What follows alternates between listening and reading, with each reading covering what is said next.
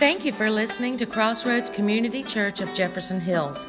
At Crossroads, our mission is to be the church by sharing and showing the love of Christ and inviting others to be recipients of Christ's love.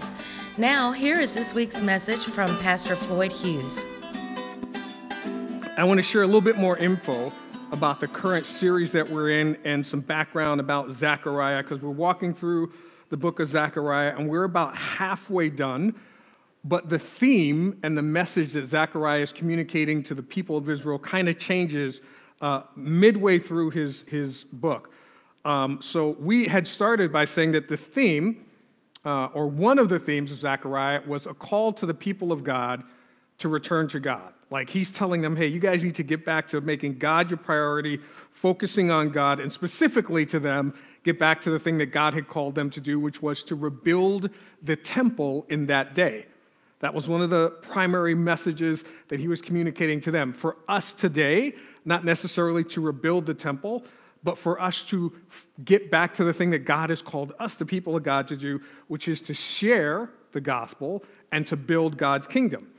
But now we're going to see a shift because the next couple of chapters focus on the secondary theme that he had, which is for the people in that day to look to the coming of the Messiah, the anointed one, which was crucial to the people of Israel. Now, for us today, we're on this side of history. We know he, he's already come, but the message that we are getting out of it is hey, to look to the return of the Messiah.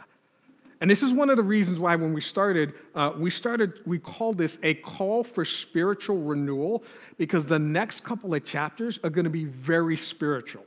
They focus on a lot of spiritual things. They focus on a lot of end time things. Uh, they focus on a lot of things that may not seem normal uh, to anyone who doesn't have the Spirit of God and is like, I don't understand where God is trying to take this, right? So, over the next couple of chapters, here's what we're going to see Zechariah is going to focus on number one, God's love for Jerusalem. He's going to, uh, and we're going to see that in a minute. He's going to hammer that right in, his amazing love for Jerusalem which may be a little bit difficult for some people to see, right? Because we get uh, the question today people ask, how can God say he loves people when we look at and he allows all of the harsh things that are going on to go on? And back then, people could say, how can God say he loves Jerusalem? Because he's the one who allowed us to be taken into captivity and we're laboring and doing all this stuff. But he's going to focus on uh, his love for Jerusalem and he's also going to focus on the Messiah right? The anointed one. But then he's really going to nail in and focus on a lot of end times talk and millennium talk, right? The millennial kingdom, uh, this age where uh, there's going to be a thousand years on earth where people are living together in harmony. And, and he's going to focus a lot on that, which a lot of pastors don't teach a lot about that. So it might seem weird to some people. Um, to talk about it, but it's one of the things he focuses on. Now, a little bit of background about Zechariah, which is going to show you why he focuses on it. Zechariah, again, one of the 12 minor prophets, right? Uh, there's a lot of prophets mentioned in the Bible who don't even get a book in the Bible. There are a lot of prophets in the Bible who have what they're called major books. And it's not that their message is any less important, but it's that their messages are shorter. So, all of these 12 prophets, uh, their messages are either single digit chapters, except for, I think, Hosea and Zechariah, who, whose chapters are 14 chapters long, but even those chapters are short. By comparison, the book of Daniel, only 12 chapters long, but those chapters are really long, right? So uh, these are called the minor prophets. And uh, Zechariah begins to focus on a lot of stuff in the next half of his books. Now, in his 14 chapters, uh, right? He focuses on, like we said, one, returning to God, but then he focuses on the last seven chapters, a lot of end times talk, a lot of spiritual things, a lot of things that for the average person might not make sense. But he focuses on it so much that uh, when you look throughout the Bible, right, his book has more end times content than any of the other minor prophets uh, between the, he focuses on the coming of the Messiah, then he focuses on the return of the Messiah. He focuses on end time events, focuses on a lot of stuff, which we'll cover over the next couple of weeks. And he is the most quoted minor prophet in the New Testament, One of the reasons is because in the New Testament, they talk about, especially Paul and even Jesus talks about, they talk about the coming of the Messiah and the return of the Messiah. So a lot of them quote him uh, in their books. Now, he starts, like we said, by talking about his God's love for Jerusalem. So if you have a Bible, open it up to the book of Zechariah, chapter 8. And if you don't have a Bible, just raise your hand. We'll have someone bring one to you. Uh, and in Zechariah chapter 8, right? And again, there's 14 chapters, so almost halfway through. Granted, we haven't met for a couple of weeks, but almost halfway through, and a lot of his chapters are short.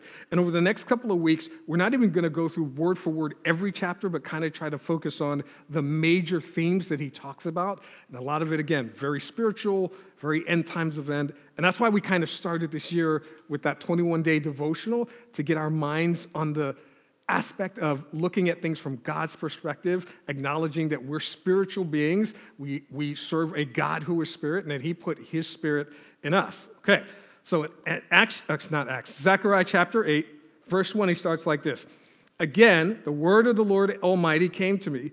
This is what the Lord Almighty says I am very jealous for Zion. I am burning with jealousy for her. Now, really quickly, Zion, not a common name. Uh, it grew to be the name for Jerusalem. Initially, it was the name of the fortress that was that David overtook. Uh, in 2 Samuel chapter 5 says, Nevertheless, David captured the fortress of Zion, which is the city of David. Then, instead of just the fortress, it became the whole mountain. Right? In Psalms chapter 2, it says this The one enthroned in heaven laughs, the Lord scoffs at them. He rebukes them in his anger, terrifies them in his wrath, saying, I have installed my king on Zion, my holy mountain. And then over time, as you see in Zechariah and other places, it was just Zion became synonymous with Jerusalem. Just that's what they called it. And it became a name they used in a lot of movies for holy cities that weren't Jerusalem. Okay, but here's the other thing. He says this, and this is, this is a crucial, we, we, we have to understand this to get where God is trying to take us. He says, I am very zealous or jealous for Zion. I am burning with jealousy for her. And that word jealous isn't the word used the way we think of it. Like I might think, oh, I'm jealous of Andrew because Andrew can play the bass and I can't. So he's got a skill that I want. That's what we think of when we think of jealousy. This person has something that I don't have, so we're angry at them or we're upset with them. That's the normal use of the word jealousy today. But back then, it didn't just mean jealous, it also meant zealous, starting with a Z. And how many people remember the song? I wrote the words out because I know we haven't sung it in forever. How many people remember the song? Uh, it goes like this It goes, He is jealous for me, loves like a hurricane. I am a tree, bending beneath the weight of his wind and mercy. Anyone remember this? Not ringing a bell? Yeah. And then it goes, When all of a sudden I am unaware of these afflictions eclipsed by glory, and I realize just how beautiful you are and how great your affections are for me. And then it, it brings it home, telling you why he's jealous for you. It says, How he loves us. Oh, how he loves us. Oh, how he loves us. Oh, how he loves. In my head, I can hear like people sang that song everywhere. It was so popular. And it started with, He is jealous for me. That's the type of jealousy that he's talking about. Not angry because we have something that God doesn't, or Jerusalem had something that God doesn't.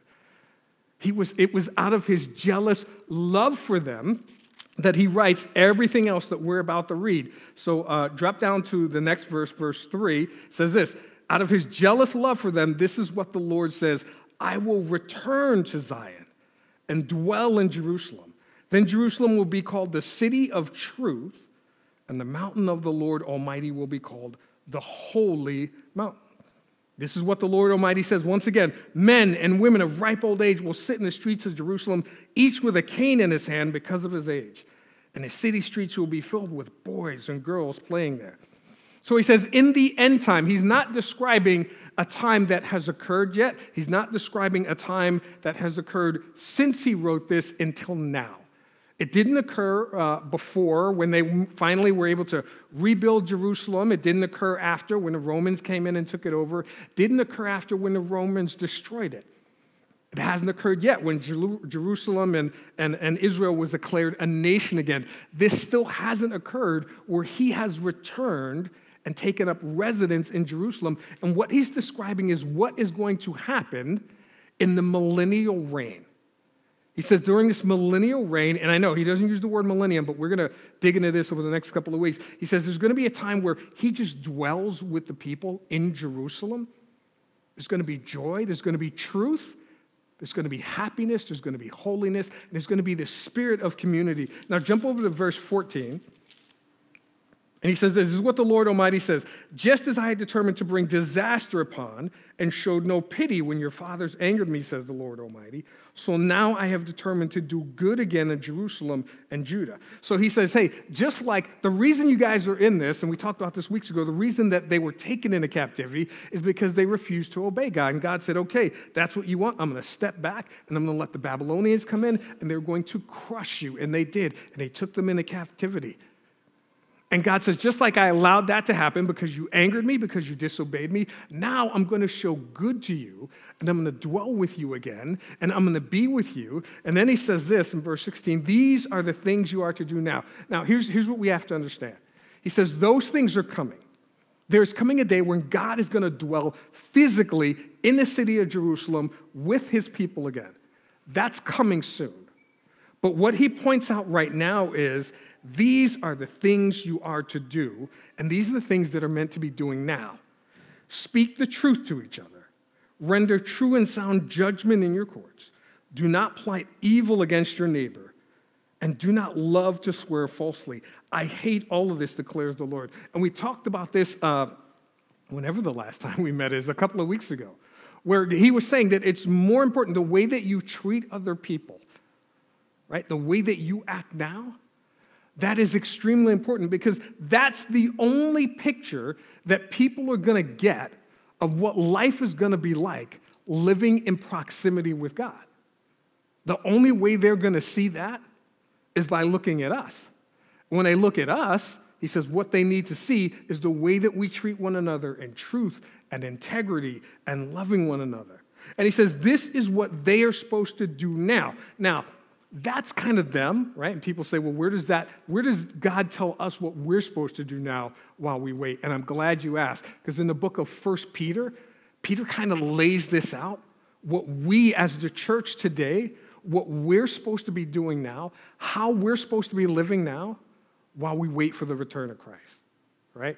Because we, we, we should be telling people, yeah, you know, the reason why I'm a Christ follower is because Jesus died, he paid the penalty for my sins on the cross. But also a part of that should be, and he's coming back. And when we tell people that he's coming back, it should be reflected in how we live our lives. Because this is what Peter says, right? Second Peter, he says this chapter 3, verse 1. He says, Dear friends, this is now my second letter to you. I've written both of them as reminders to stimulate you to wholesome thinking. I want you to recall the words spoken in the past by the holy prophets and the command given by our Lord and Savior through your apostles. He says, What I'm about to tell you, I'm, i want you to remember this. I want to stimulate your thinking. I want you to keep this at the forefront of your mind. And this isn't just something that I'm making up, this is something that was taught by the prophets. This is something that we, the apostles, shared with you. It's a command from God. And here's what it is He says this Above all, understand that in the last days, which we have been in since Acts chapter 2, right? So in the last days, scoffers will come, scoffing, following their own evil desires. They're going to say, Where is this coming? He promised. Ever since our ancestors died, everything goes on as it is, as it has since the beginning. So he says, in the last days, there are going to be these people who come and say, you guys, all I hear from you Christians is Jesus is coming back. Christ is coming back. It's been thousands of years. When is he coming back? Here's what he says, though, and this is important. He, he tells us why these scoffers come. He says, because they're following their own evil desires. And in Peter's day, there was a whole sect of people that called themselves Christians, but said, we don't need to live for Christ because we don't know when he's coming back. We don't have to worry about holy living. We just have to live for what our bodies crave now pleasures of the flesh, doing whatever we want, As long as we don't hurt other people, it's all good. We don't need to live like, oh, this righteous way for, for God, because we have no idea when He's coming back. And the same is true today. I mean, does this sound familiar to anyone today? People telling us that, hey, live however you want, do whatever you want, get whatever pleasures you can get, get as much money as you can get, because that's what's important now. And so Peter was addressing this to them, and he said, These are the scoffers that come and complaining about uh, living for Christ. But then he says this in verse 8, he says, But don't forget this one thing, dear friends. With the Lord, a day is like a thousand years, and a thousand years are like a day. The Lord is not slow in keeping his promise, as some understand slowness. Instead, he is patient with you, not wanting anyone to perish, but everyone to come to repentance. Peter gives an answer to all the scoffers that say, well, why hasn't Christ come back yet? And he says, first of all, understand that our time frame of thinking and God's are different, right? And a lot of people look at this and say, oh, for every day that passes for us, a thousand years passes for God. That's not the case. What it says is whether one day passes for us or a thousand years pass for us, it's all the same to God because He's not bound by time. So, if, for example, I don't know how many of you guys can see this, if this pen represents all of time, I know it's short, but if this is the beginning of time and this is the end of time, God sees it all. He sees the one day just like he sees a thousand years. He sees them all at the same time because he's not bound by time. And then he tells us the reason why God is patient, why he hasn't returned. He's waiting on us to do our job and share the gospel with the people in our circles of influence because he doesn't want any of them to perish, but he wants as many as possible to come to repentance. So God could have come down at any time and said, okay, judgment day, we're done. But he's waiting on us to do what God has called us to do. The one job He gave the church to do, to go out and share the good news, the gospel, with people within our circles of influence. That doesn't mean we go out and beat them over the head, but as we get to know people, the butcher, the baker, the candlestick maker, the dry cleaner, are there any dry cleaners left? Is that still a thing? I don't know. The dry cleaner, uh, uh, the waitress, the waiter, the cashier, whoever it is as we get to know them and we share, hey, here's who I am. Part of here's who I am is here's what God has done in my life. And as we do that, and as they commit their lives to Christ, then we're fulfilling the one reason we're still here to build God's kingdom, right? So he says that, and then uh, this is what he says. He says, Since everything will be destroyed in this way, what kind of people ought you to be? So, since we know, and when he says destroy in this way, there's verses where he says that the earth, after that millennial reign of Christ, after that thousand years, the earth is going to go up in flames. God's going to create a new heaven and a new earth where we will spend eternity with him. And what Peter says is since everything is going to be sure in that way, what kind of people ought we to be now? Same thing Zechariah said to, to, to the people in his day. Here's what you ought to be doing now. And he says you ought to live holy and godly lives as you look forward to the day of God and speed its coming. And what does holy and godly lives look like? It looks like the same thing that Zechariah was telling them. It looks like lives that are marked by truth. Not manipulation, not lies, not, not cultural, whatever, just living out God's truth in our life. But it also means that we're to be people of holiness. We're to be different than the world. We're not to, and again, it's not to say we're better than, but we definitely should be different than. When someone looks at the way we live as Christ followers, our lives, and they look at the way the world lives their lives, there should be a difference. And again, this is why when we started this series at the beginning of the year, we started walking through that 21 days of spiritual renewal, that devotional, and one of the focuses was on the book of Galatians, living life by the Spirit. Because here's what Paul says a little detour back to Galatians. Paul said in Galatians chapter 5 the acts of the flesh, right? Those are obvious. Sexual immorality, impurity, debauchery, idolatry, and witchcraft. That word witchcraft is the Greek word pharmacia, where we get the word pharmacy, because that was how they practiced witchcraft by smoking and inhaling all kind of drugs in order to get to this higher plane uh, of rationality. Hatred, discord, jealousy. Not, not the jealous love of God that we were talking about, but where we look at people and we're angry at them and we hate them because they have things that we don't. Fits of rage, selfish ambition, dissensions, which is literally division, which is marking uh, like churches all over the world right now divided over things that we shouldn't be divided over factions and envy drunkenness orgies and the like and Paul, peter is writing this to the church to christ followers and he tells them i warn you as i did before isn't my first time telling you this i'm warning you as i did before those who live like this christians who live like this will not inherit the kingdom of god and again, I'm not trying to have a once saved, always saved discussion. I'm just sharing what the Bible says that if you're a Christ follower and you're living like this, one, you're not living by the Spirit. Two, Peter makes it clear you're not going to be a part of God's eternal kingdom because that's not what God wants in his kingdom. And he contrasts that, but the fruit of the Spirit, the characteristic, and it's one, that fruit is singular, one fruit of the Spirit, but that comes out in nine different characteristics, is love, joy, peace, forbearance, kindness, goodness, faithfulness, gentleness, and self control. And he says, against these things, against living this kind of way, there's no law. What he means by that is the law is what convicts people. Because uh, at the end of the day, when we're all judged, he's going to hold up the law and how did you measure up to it? Does that mean we have to keep the whole 613 law? No. But if we're living by the Spirit, then the law can't judge us or condemn us because we're living by God's Spirit. And so these are the things that he says that we should be doing now to be the church. We should be people of truth. We should be people of holiness. And most importantly, let me share this as the band comes up.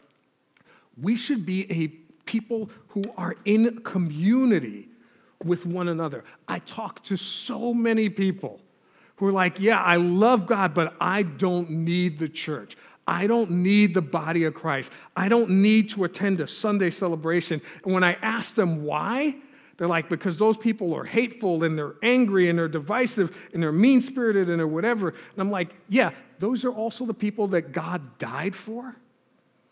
Those are also the people that he filled with his Holy Spirit and the people that he tells us to go out and to love the same way that he did.